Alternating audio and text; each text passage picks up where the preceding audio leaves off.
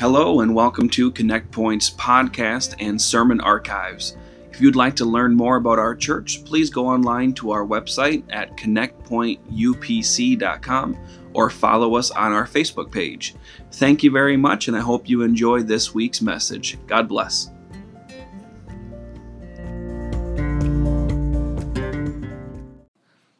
and have an awareness that that kind of experience even exists. So much of the world is not even aware that that kind of experience exists. They've never been anywhere, done anything around anyone that's felt anything like what we felt. Amen. He says, while we are so thankful for that, it ought to also just be a motivator and an encourager to us. More people need to be able to know that Jesus is for real. Amen. He's for real. Amen. Tremendous, tremendous thing. Well, it's going to feel a little bit like uh, the beginnings because we started a series on the power and the practice of prayer, uh, what feels like an eternity ago. and then we had some special things happen, and then we had our outreach month and, and all of that. And so I want to get back to this series on prayer. I say prayer. Amen. I want to get back to it. I'm going to attempt to hit some stuff that I've already hit, but I'm just telling you right now, um, things that I took 20, 30 minutes, maybe 15 minutes talking about, I'm going to take 20 or 30 seconds talking about. So um, if you missed those first lessons on prayer, you need to go back in our uh, social media, go back on uh, all of our sermons and lessons are on Spotify. Uh, if you don't know what Spotify is, it's just a it's a website you can go to and listen to all kinds of stuff, and you can just go there and find our stuff as well. I would highly encourage you if you have any questions about prayer or how to involve yourself more greatly in prayer, achieve more out of prayer, to go back and listen to those. Amen. Amen. And we, we prayer is a connection. We're all about connection. We believe in connection. The most important connection that we have is with God. In fact, if we don't have a strong connection with God, all of our other connections cease to be effective, right? So we have to have a strong connection with God. And, and, and, it's, it's a connection with God of the now, and it's a connection of the God of our eternity to come. And, and prayer, though, is also a survival tool for our present time, for our life. You, you're not going to make it if you don't know how to pray. That's not a, I'm not talking down to anybody. I'm not being overly dramatic or negative. It is a factual statement. We will not survive if we don't know how to pray. Amen. We need to have uh, communion uh, with God. The psalmist said, I will call upon God and the Lord shall save me. Amen. He, he said, I in the evening and in, in the morning at noon, I will cry out to God, I will pray, and he shall hear my voice. We need to have an understanding of that. Amen. It needs to be completely uh, solidified and sure in our understanding that when we pray, God hears us. Amen. Amen. And and uh, you know what? That'll also keep you from from from uh, just praying some. And forgive me for lack of better way to illustrate it from boring prayers. Well, I guess what I mean by that is ineffective. I'm half paying attention. I don't even know the own words. The other words are coming out of my mouth because I'm thinking about everything else. Amen. It's hard to pray those type of prayers when you truly believe that God is responding, hearing, attentive when we pray. Amen. Amen. And so, so it's important that we get that. Amen. And so uh, uh, we want to look at the view of prayer and we, we want to expand our ability to pray, maybe take some limits off of our prayers. Uh, 1 Thessalonians 5 16 through 20 says, Rejoice evermore, pray without ceasing, in everything give thanks, for this is what? The will of God in Christ Jesus concerning you. Quench not the spirit, Despise not prophesying. And so we see the broadness of these prayer related statements. It's very broad. Rejoice evermore. Don't stop rejoicing. Don't stop praying. Pray without ceasing. Give thanks, not just in some things, but in what? In everything, in all things, right? Amen. Quench not the spirit. Don't shut God down. Don't shut God down. Despise not prophesying. Don't limit God. Don't put limits on God. Amen. When we start to take the limits off of, off of God illustratively, we'll start to take the limits off of ourselves because God doesn't actually have any limits. We're the ones that are limiting and limiting ourselves. Amen.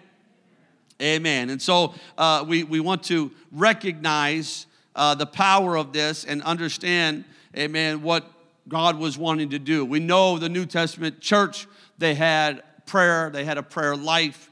Amen. We know that there were times that they went to the temple for prayer. The Bible tells us in Acts 3 at the hour of prayer, being the ninth hour, that they went. Amen. And so there were, there were certain times that they prayed uh, each day. Uh, there were hours of prayer 9 a.m., noon, 3 p.m. These were hours of prayer.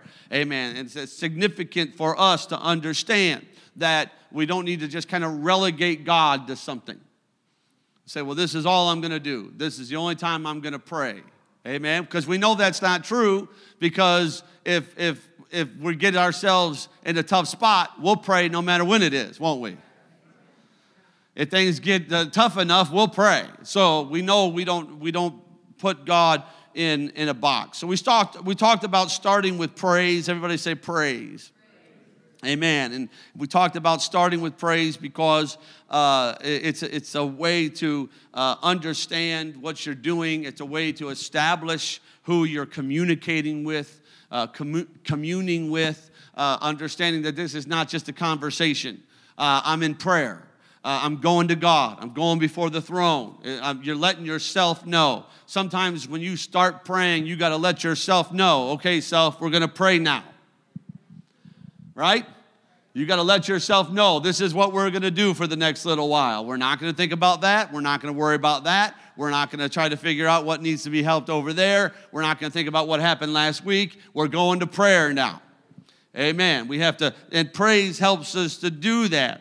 Amen. We looked at Matthew 6 and we looked at the, the illustrative uh, conversation that Jesus has with his disciples about praying. He says, uh, After this manner, pray ye therefore, Our Father which art in heaven, hallowed be thy name. Holy and set apart is your name. Amen. So we establish him as the object of our praise, right? The only one worthy of our praise and our worship. You are God. We talked about making it even more personal. You are God. You are my God. Amen. You are my God. That's a significant little two-letter word that can change your whole viewpoint when you're talking to the Lord. You are you are the Lord, but you are my Lord. You're the savior of the world, but you're also my savior. You can heal anybody, but you've healed me. Amen. We make it very personal.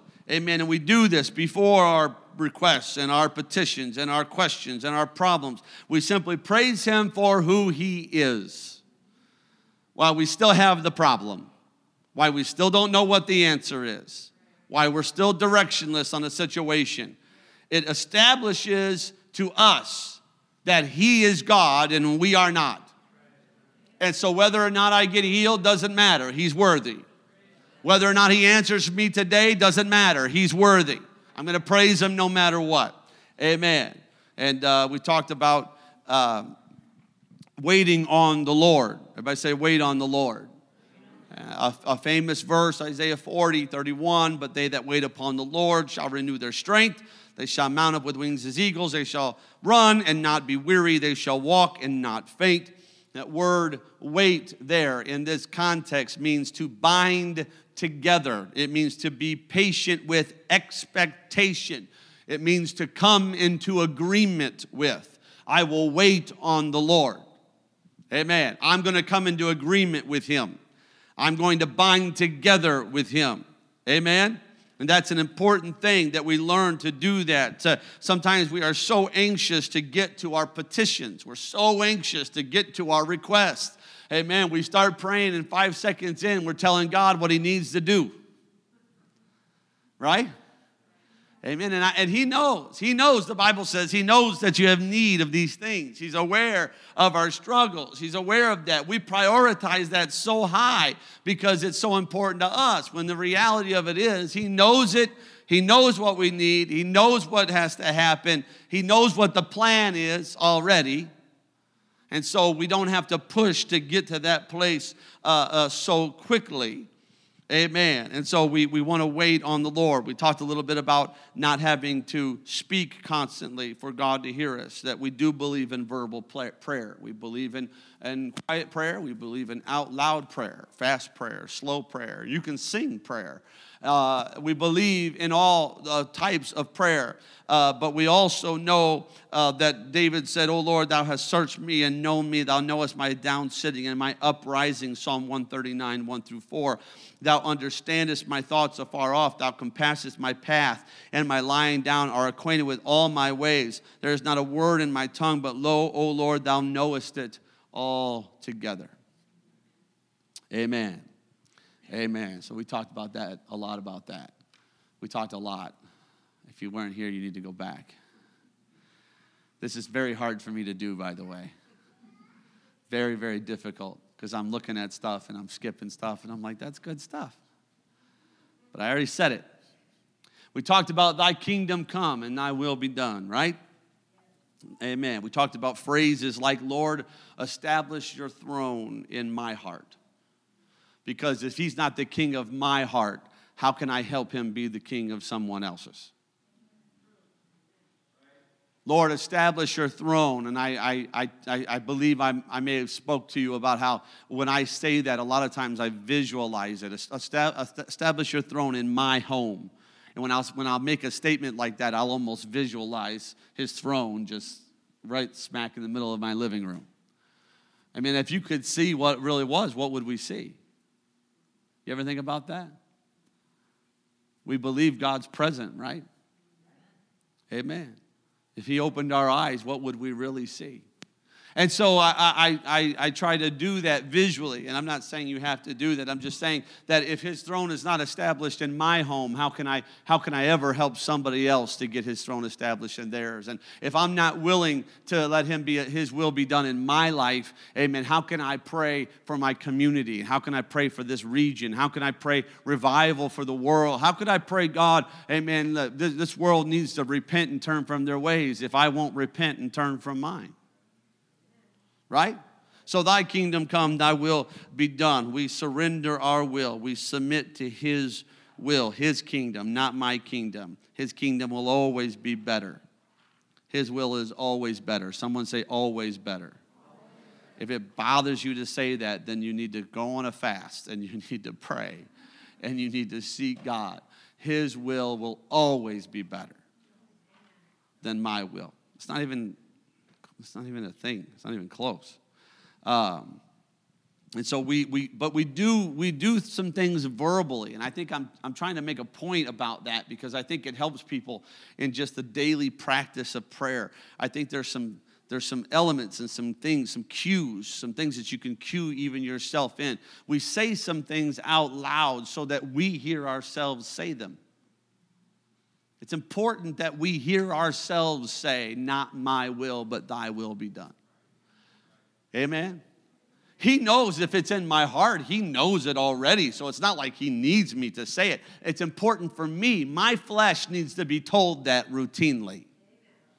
Because my flesh will, all any opportunity it gets, will try to assert its will.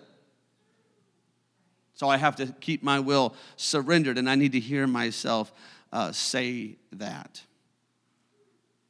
We talked about give us this day our daily bread. And we, we talked about what that really means. We understand that God is the source of our sustenance and our nourishment, but that this is a lot more than that. Uh, that before Jesus got into this prayer guide with the, with the disciples, he says this in Matthew 6 uh, 7 and 8. But when ye pray, use not vain repetitions as the heathen do, for they think that they shall be heard of for their much speaking. Be not ye therefore like unto them, for your Father knoweth what things ye have need of before you ask of him. So I don't have to ask him every day to give me food, nourishment. I don't need to ask him every day for that. He, he, he knows that I need that. Things I'm in need of. Now, I'm not saying you can't ask him for food. And if you're in need, by all means, ask him because he will provide. Amen. He will, he will provide. And we ought to for sure thank him for what we have. Amen.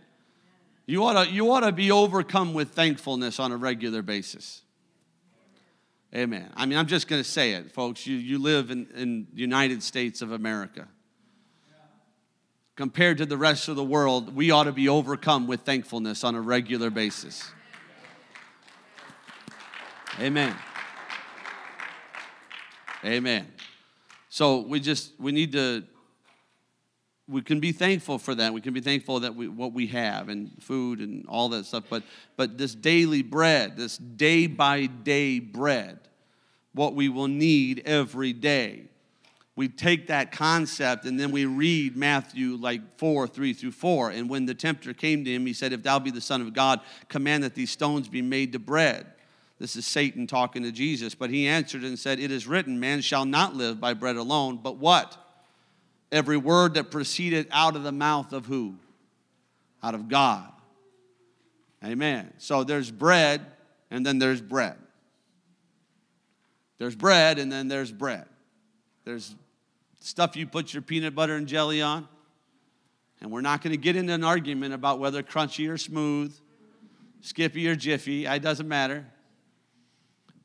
But then there's bread, then there's the word. I need a word from God every day. I need a word from God every day. Now, I need to, I want to make this very clear. I don't need a life-changing word from God every day. I don't need a life-altering word from God every day. I don't need a word from God every day that just totally revolutionizes my whole existence. We got people that it's not a word from God unless it's just like a lightning bolt and they just slain in the spirit in their living room. Amen. I don't need a word from God like that every day. In fact, the truth of the matter is, amen, all of us have a lot of words from God right here. Amen. Amen. We got a lot of words from God right there. This is bread. This is daily bread. Amen. And so, amen, we, we, we need, but we need a word from God. What I mean by that is, is when you go to pray, I'm talking about the practice of prayer in your daily routine. Amen. You need to have a moment in that prayer time when you are aware that you're communing with God and that God is communing with you. You need to have some uh, uh, understanding and idea that not, not only that did, did God hear me, but I heard God. Amen. And it, but what you got to understand is, is it, every day is not going to be just some crazy thing. He's not going to be like, go to work and quit your job today. Now he may say that someday, but it's every day is not like that. It may just be that you feel some encouragement. It may just be that you feel a little strength come into you. It may just be that your faith rises a little bit. And you know, I, I have, I've heard from God. It may just be that God says, keep on keeping on. You're doing good. I'm proud of you, right? Or it may be that God smacks you upside the head, says, get it together. You still heard from God. Amen. Amen. We ought to celebrate when we hear from God. Whether He's patting us on the back or punching us in the face, we ought to celebrate. God is speaking to me. Amen. God is directing my life, and that's an important thing. Amen. And so uh, there's a lot of scriptures about daily bread and how we Christ is that daily bread and His Word. His Word is that is that bread that we should amen, eat of. And the Bible says we shall live forever. Amen. That's powerful. It's His word that's going to take us into eternity. Amen. Amen. You're going to get hungry again after that peanut butter and jelly. But I mean, if you get His word, oh, hallelujah. We have Him, never hunger, never thirst again. So, so we get that daily, we daily bread. So now let's let's talk about repentance. Now, if see, we had like I don't know if we did too of these or three of these before we had to break, but we had a lot of stuff that before we got to repentance. Okay, and some people are confused by that. You know, they think that that ought to be the very first thing I do. And the only reason why we think that way is because we think of God in two human forms. We, we look at him as too much like us. So we think, though we may never say it, we think that if I don't repent, first words out of my mouth are repentance, then God's not going to care about anything I do or say, and he's, he's going to be mad at me, and he's not going to pay any attention to me. Now, that might be how humans interact with one another, but that's not how God interacts with us, okay? So, there, these things that we talked about leading up to are very valuable, very important things to prepare us. Somebody say, prepare us. To prepare us for true repentance. See, that's the element. One of the reasons why our flesh wants to just jump into repentance is because that we, we want to have the feel goods. Right? I see you're nodding your head, so you know what I'm talking about. It feels good. It's, it, you don't want to do it, but you do it, and then you feel good after. Amen. And we think, well, I got to have the feel goods before I can pray. Well, part of the reason why we don't find true repentance is because we're in love with the feel goods. And that's not true repentance. We're going to talk about that now. This is new material now, okay? Uh, Matthew 6 and 12. He's still giving us this illustrative prayer, and he says, And forgive us our debts as we forgive our debtors. Now, this word debts, in the context of this chapter and in this prayer, is it, it, it morally means our faults or our sins. Okay? So he's talking about sin. He's not talking about someone who owes you money, or he's not talking about you owing somebody money. Right? It's about our, our sin. So when we sin, we are indebted to God because only God can forgive us of our sins. He's the only one that can do it. We sin, we sin against God. Sin is always against God. It doesn't matter who we committed it with, it doesn't matter who we committed it for or who we committed it against. Sin is against God. Okay, that's important for us to understand what sin is because we can't get repentance right if we don't have what sin is right. And as the only source of sin cleansing blood, only Jesus can cleanse me of my sin, can forgive me of my, my, my, my forgive my moral, my spiritual debt that I have created through my sin. All right? So that's how Matthew says it. Luke, recording the same idea, the same principle of what Jesus spoke to them that day, he actually says it like that. He says in Luke 11 and 4, and forgive us our sins, for we also forgive everyone that is indebted to us. So that's another way of understanding. It's not talking about some sort of financial debt or I owe someone a debt. It's talking about sin. I need my sins forgiven right? Amen.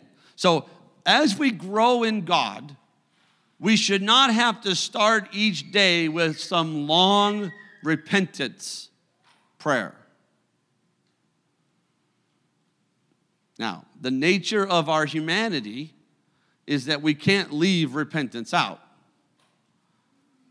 If you ever get to the place where you're like, I just don't need to repent today, then you need to repent of that.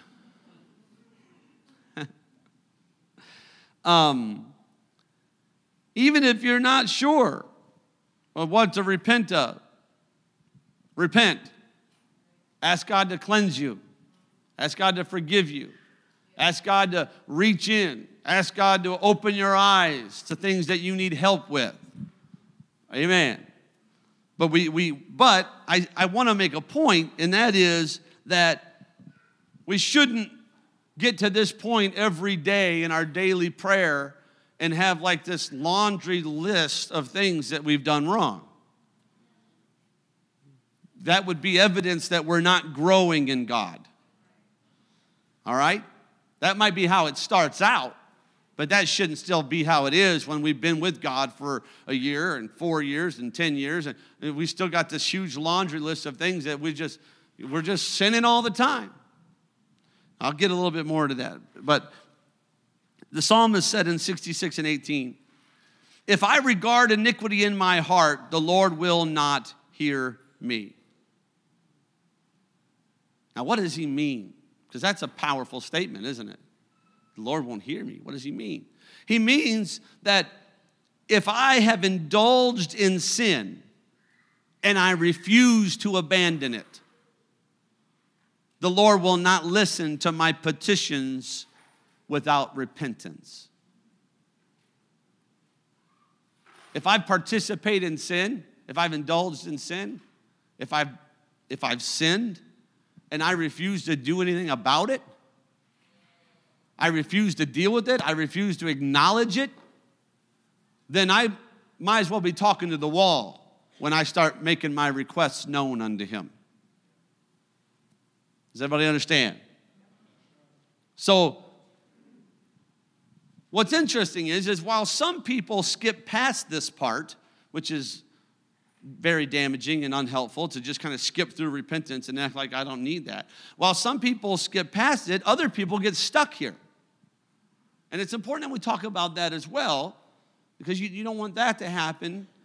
Uh, so, what we must do is we must wholeheartedly and honestly repent and turn from our sin.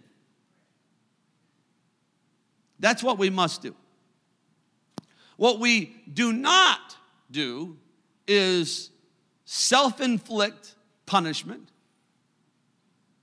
beat ourselves up, put ourselves in a timeout, right? Decide we're just no good, decide that God's never going to be able to do anything with us, so we might as well just give up. We don't do that. We have to find true repentance, but we don't do that. If we find ourselves struggling with certain sin, certain issues, certain sins repeatedly, then we need to look to David again in Psalm 119. 9 through 16, wherewithal shall a young man cleanse his way? By taking heed thereto according to thy word. With my whole heart I have sought thee. O let me not wander from thy commandments. Thy word have I hid in my heart that I might not sin against thee. Blessed art thou, O Lord. Teach me thy statutes. With my lips have I declared all the judgments of thy mouth. I have rejoiced in the way of thy testimonies as much as in all riches. I will meditate in thy precepts and have respect unto thy ways. I will delight myself in thy statutes. I will not forget thy word. How do I how does a person cleanse their way? How do I find true repentance? Well, David says that I have to get his word into my heart. And then David begins to break this down, and I'm not going to go through all of this tonight, and it would be interesting for you maybe to do a little self study. But he begins to say, I need thy word. But he says, uh, he breaks that down. He says, uh, Thy commandments, and thy statutes, and thy judgments, and thy testimonies, and thy precepts. He's saying, I need the full word of God in my heart. I need God's word. That which He speaks to me, I need it in my heart. That which I get at an altar, I need in my heart. That's what I hear, I hear preached or taught unto me, or what a, an apostolic elder speaks to me, uh, or, or what the word, the word, the Bible that I'm reading every single day. What that word, I need that word. I've hid it in my heart. Why? Why, David, is it so important to you to get the word of God in your heart? He says that I might not sin against him. Amen. So if I'm struggling with a with repetitive sin if i'm not getting past something if i'm if i'm not gaining if there's no fruits uh, of showing my progress uh, then i need more word and i need to know what the word is i don't need to know the commandments just know that commandments exist i don't need to know what the commandments are because if he says thou shalt not i need to know what thou shalt not is so that I don't do it. Right? Thy word have I hid in my heart that I might not sin against thee. That's why we have to be in the word. That's why we have to read and study the word. Amen. There are people that struggle and they get stuck eh, eh, eh, trying to find true repentance because all they ever do about their sin is come to an altar weep and cry and say, God, forgive me. Yes, He's faithful and just to forgive us of our sins. But you got to then get up and go forward without sinning, right? What did He say? Go and sin no more. I know what you did, I know what you were caught in. Everybody knows what you did. They, they caught you in the act of it and then they blabbed it for everyone to hear. Everybody's aware of the sin you committed, I forgive you, go and sin no more. Don't go do the same thing again. Well, how am I not going to do that? I got to get the word. So I got to rise up from an altar and I got to go home and I got to start getting the word of God into my life. I got to do a Bible study and I got to read and I got to learn and I got to grow. Knowledge is powerful, right? Knowledge is powerful. The devil wants stupid Christians.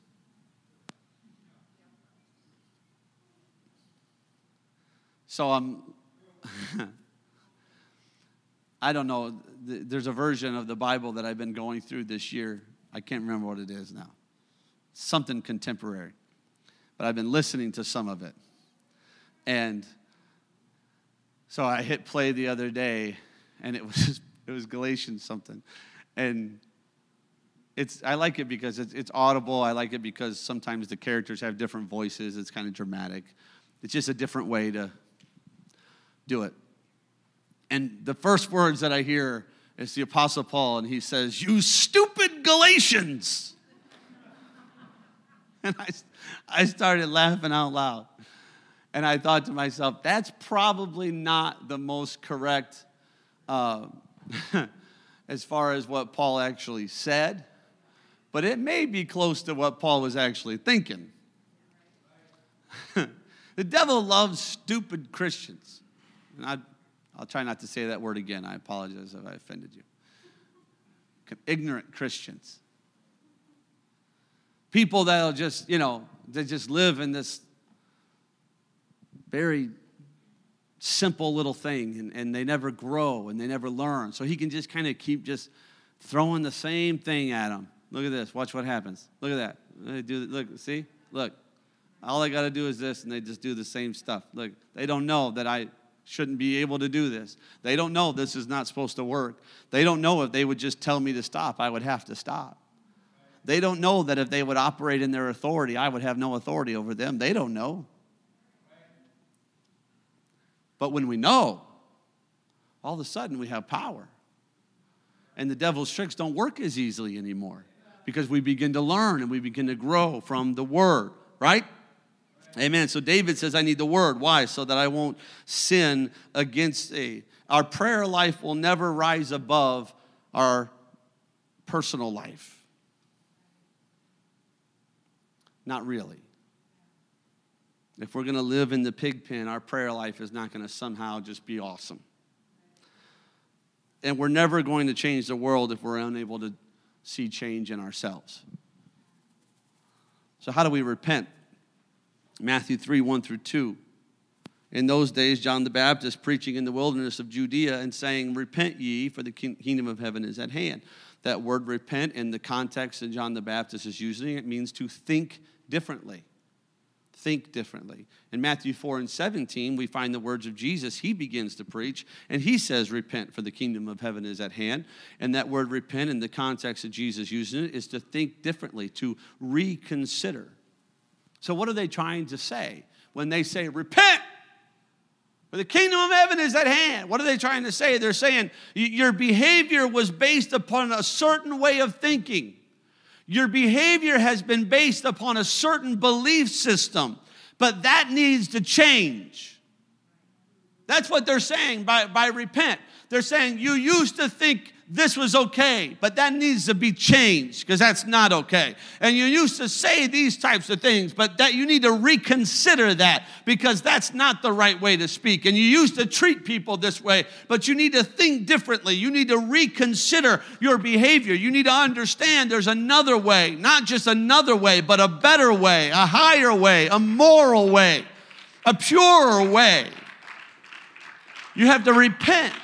You got to think differently. Amen. That's why the Apostle Paul talks about the transformation of the mind. Amen. True repentance comes when we begin to see our need for repentance. And we begin to see our need for repentance when we actually see sin. We actually understand sin. If we don't see why or how our behavior is sinful, then we won't learn what makes it an affront to God. I won't, if I don't know why it's sinful, then, then I'm not going to understand why God would be upset with it. And I'm not going to understand that it's sinful. And so then I'm just sorry. Somebody say sorry. Now, this is interesting. Pay close attention because this is where we battle our flesh. This is where knowledge comes in. See, there's sorrow and then there's godly sorrow. Sorrow, human sorrow, is I'm sorry I got caught. Human sorrow is that I'm sorry I'm having to deal with these consequences. I'm really sorry that I have to pay this fine. Right? I'm really sorry that I've got this STD now. I'm really sorry that, that I'm de- battling with addiction now. I'm really sorry that my friends and family can't trust me anymore. I'm really sorry of the consequence of me getting caught. Amen. That's human sorrow. And human sorrow can lead to tears, and human sorrow can lead to us saying, you know, uh, oh man, I'm, I'm broken and I just, I hate my life and I'm so devastated and I don't know why I do the things I do. And human sorrow can lead to all that. But godly sorrow, the Bible says, leads to repentance. Godly sorrow leads to repentance. You see, when we have human sorrow, we simply repeat the same behaviors over and over again. Human sorrow is this feel bad, repent, feel better, sin, feel bad, repent, feel better, sin, feel bad, get the feel goods. Oh, got that taken care of. God, I'm sorry for that. Huh? Wish I hadn't done that. That was bad. Feel good sin again. Right? Amen. But godly sorrow leads to repentance. 2 Corinthians 7 9 through 10. Now I rejoice not that you were made sorry, but that ye sorrowed to repentance. Paul says to the church in Corinth, he says, I'm, re- I'm rejoicing not because you were made to feel bad, but because your sorrow actually caused you to do something about your behavior. For you were made sorry after a godly manner, that ye might receive damage by us in nothing. For godly sorrow worketh repentance to salvation, not to be repented of, but the sorrow of the world worketh death. That cycle of feel bad, repent, feel better, sin, feel bad, repent, feel better, sin, that cycle only leads to destruction but godly sorrow leads to eternal life. You see, godly sorrow makes no excuses and takes full responsibility. Oh, hallelujah. Godly sorrow never places blame on other people, on the society, or on the circumstances. Oh, it's tempting though, right? It's tempting. Self justification. Well, I did it, but, you know, if they hadn't, these are the little verbal cues that ought to go off like alarm bells in your head. When you hear yourself saying stuff like that, it ought to be like an alarm bell telling you, you're wrong, you're wrong, you're wrong, you're wrong, you're wrong, you're wrong. Well, I wouldn't have done it if they hadn't done this. I never said that if they hadn't said this. I'd never been there if they hadn't invited me. I hadn't I never would have done it if they didn't pressure me. I don't know what the big deal is. The world says it's okay. Everybody's doing it. Right? It's amazing how some behaviors that our parents try to teach us and train us out of when we're five can still be lingering around when we're older than that. Everybody was doing it. Well, if they were all going to what? Jump off a cliff? Anybody ever heard that one? Well, if they were all going to jump off a cliff, would you have jumped off a cliff? And that's when we're little. But we're older and we're still sometimes saying the same things to God. God, I'm sorry about it, but really, it wasn't really my fault. That's not repentance. That's not repentance. And so, godly sorrow leads to true repentance. And we understand that our sin is against God. And, that we, and we understand that we have to change our ways. And that if other people don't change, that's on them. And if they keep doing bad things, that's on them. And if they want to keep living that way, that's on them. But that's not who I'm going to be anymore. I'm changing my ways. I'm getting a new way of thinking. I'm changing my direction. Amen. I'm, I'm going to act different, live different, look different, think different. No matter what anybody else does. Amen. The Bible does tell us we have to work our own salvation out with fear and trembling. And so we can't get used to pointing the finger at everybody else as the problem. We have to look in the mirror. It's not a slip up, it's not a mistake, it's not a shortcoming. It's not a problem. It's not just a generational curse. At its core, it's a sin. Amen. It's a sin. And until we can acknowledge that I have sinned, we're not going to find true repentance. David said in Psalm 32, I acknowledged my sin unto thee, 32 and 5, and my iniquity have I not hid. I said, I will confess my transgression unto the Lord, and thou forgavest the iniquity of my sin. The verbiage that David uses is the verbiage that we should use. Amen. I acknowledged my sin. It was mine iniquity and I'm not gonna hide it. I'm not gonna pretend like it doesn't exist. So I will confess. I will confess. And they're my transgressions.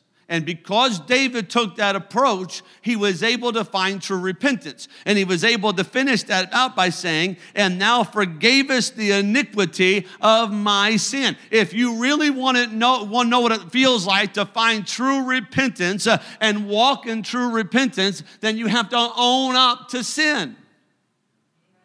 Amen. Now, confessing to someone else may be good from an accountability point of view. We believe in accountability partners. We believe in helping one another. We believe in all that kind of stuff. We believe in the power of the church to help one another. And it may be a good thing for you to confess to your accountability partner that you that you've sinned. But I need to be very clear here, pastor. That does nothing towards achieving forgiveness from God. That is not forgiving you. They cannot forgive you. They cannot make it go away. They cannot clean it up. And it doesn't count as a prayer of repentance. to confess to someone else. Now, frankly, some people are sitting in here right now and thinking, my God, I would much rather repent to God than a human being. I'm thankful. Oh, thank God. But I have also known people that would much rather just let their accountability partner know that they messed up again than actually find true repentance. And so you've got to be careful about how we how we do that and, and what that means. Amen. David said, I acknowledged it. Paul said boldly of his ministry in Acts 26, 19 to 20, whereupon, O King Agrippa, I was not disobedient unto the heavenly vision, but showed it first unto them of Damascus and at Jerusalem and throughout all the coasts of Judea. He said, I did this everywhere I, get, I went, and I even did it to the Gentiles. What did he do? He says that I told them that they should repent and turn to God and do works meet for repentance. Repent and turn. Somebody say turn. This is where we get the idea of the 180 degree turn. This is where we get the idea of repentance means I'm going this way, but now I'm going to turn and I'm going to go this way. This is where we get that idea from. Repent and turn. But I want you to understand here tonight that to make that turn, I gotta, I gotta do some adjustments up here. To truly make that turn, I gotta start thinking differently. Okay? Because if I if it's just a feel good turn, oh man, so many of those. Man, I've done that so many times. What a waste. What a waste. To just a feel good turn, right? It's just, oh, I'm not, I'm not doing right. I shouldn't be doing that or whatever. God, I need your help. Oh, and I'm crying and I got the goosebumps and the feel goods. And I and I, I got the feel good turn. And I, I do. I ask God to forgive. And God, God is faithful and just to forgive. But if it's a feel good turn, it's not going to last very long. You know how long it lasts? Until I don't feel good anymore. Amen. It's a major problem to try to go through life based upon how you feel. That's a huge mistake. You know why? Because we're we got a lot of feelings. Don't we? Oh, we got feelings about everything.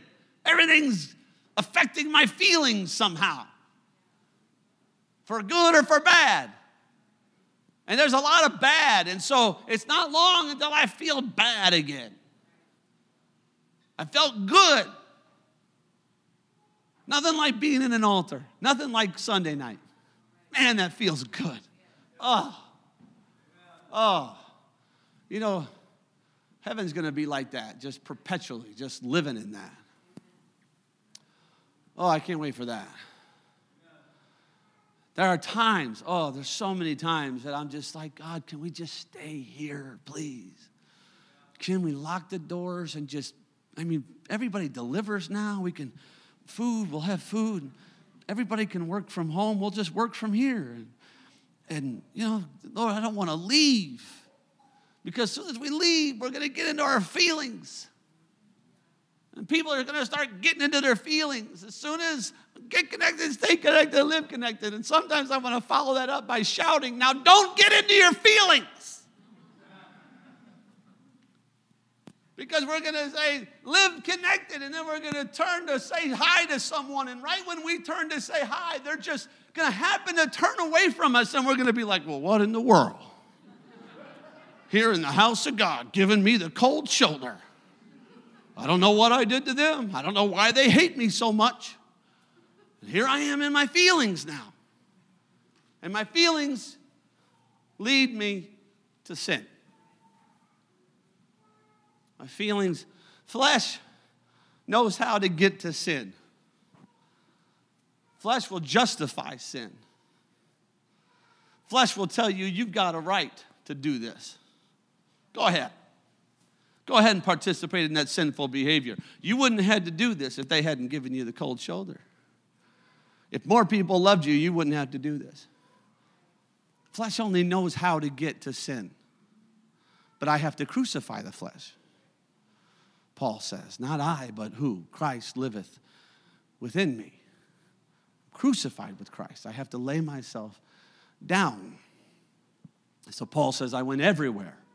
And everywhere I went, even to the Gentiles, he said, I preached repentance. He says, repentance that uh, and do works meet for repentance, which means our repentance should be demonstrated by our deeds. Oh, hallelujah. I'm, I'm done. This, he says, you will know when you, you'll, you'll know, we will know when we're finding true repentance, when we begin to move beyond some sins. Okay? Now, if you've never moved beyond a sin, I need you to hear, Pastor, it's very possible.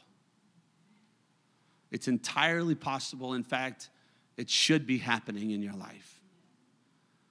When that sin is no longer routinely on my lips, needing forgiveness of. Amen.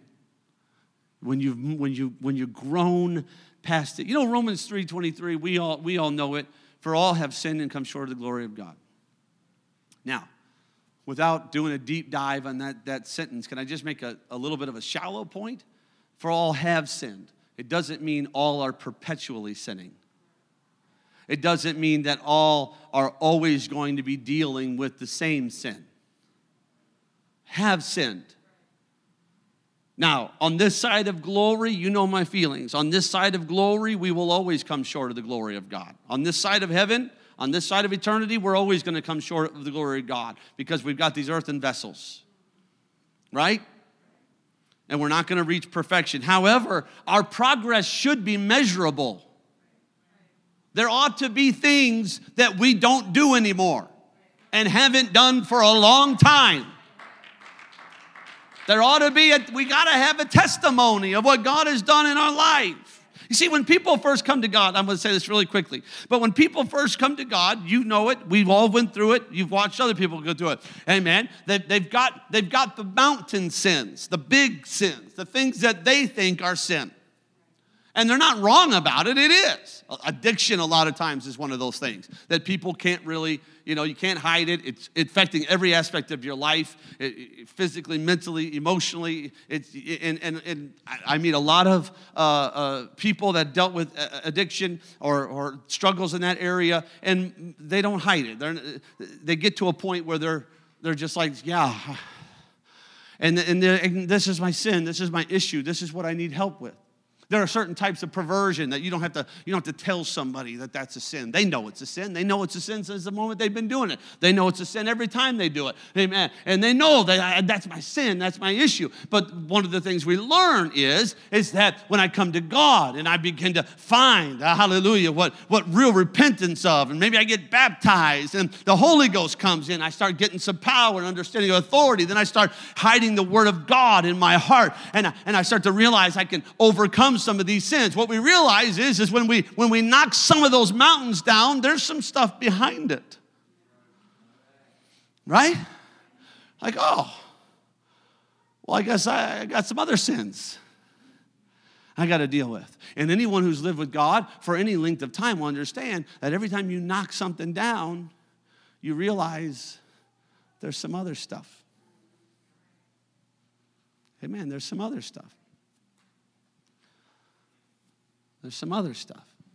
And so the, the point is, is that there are sins that we only become aware of when other sins are removed. And understanding repentance allows us to participate in it correctly and reap the rewards of it. When I understand repentance, and I do everything we talked about tonight, when I understand that, and I can say, God, forgive me my sins from a, from a right place and a right understanding, and I acknowledge it, and I can overcome those things in my life. I can begin to reap the rewards of not dealing with that thing again. And I know a lot of you are nodding because you've been there, but some of you maybe you haven't, and I'm telling you, it's a beautiful thing and it's a very uh, empowering thing to realize what true repentance can bring about in your life. Let's stand together tonight. Amen. And so, yes, repentance has to be a part of our daily prayer. Sure, it does. But let's just make sure we're doing it right. right reasons, right motivations. Heavenly Father, we love you, Jesus. We thank you so much for what we felt in this service tonight, even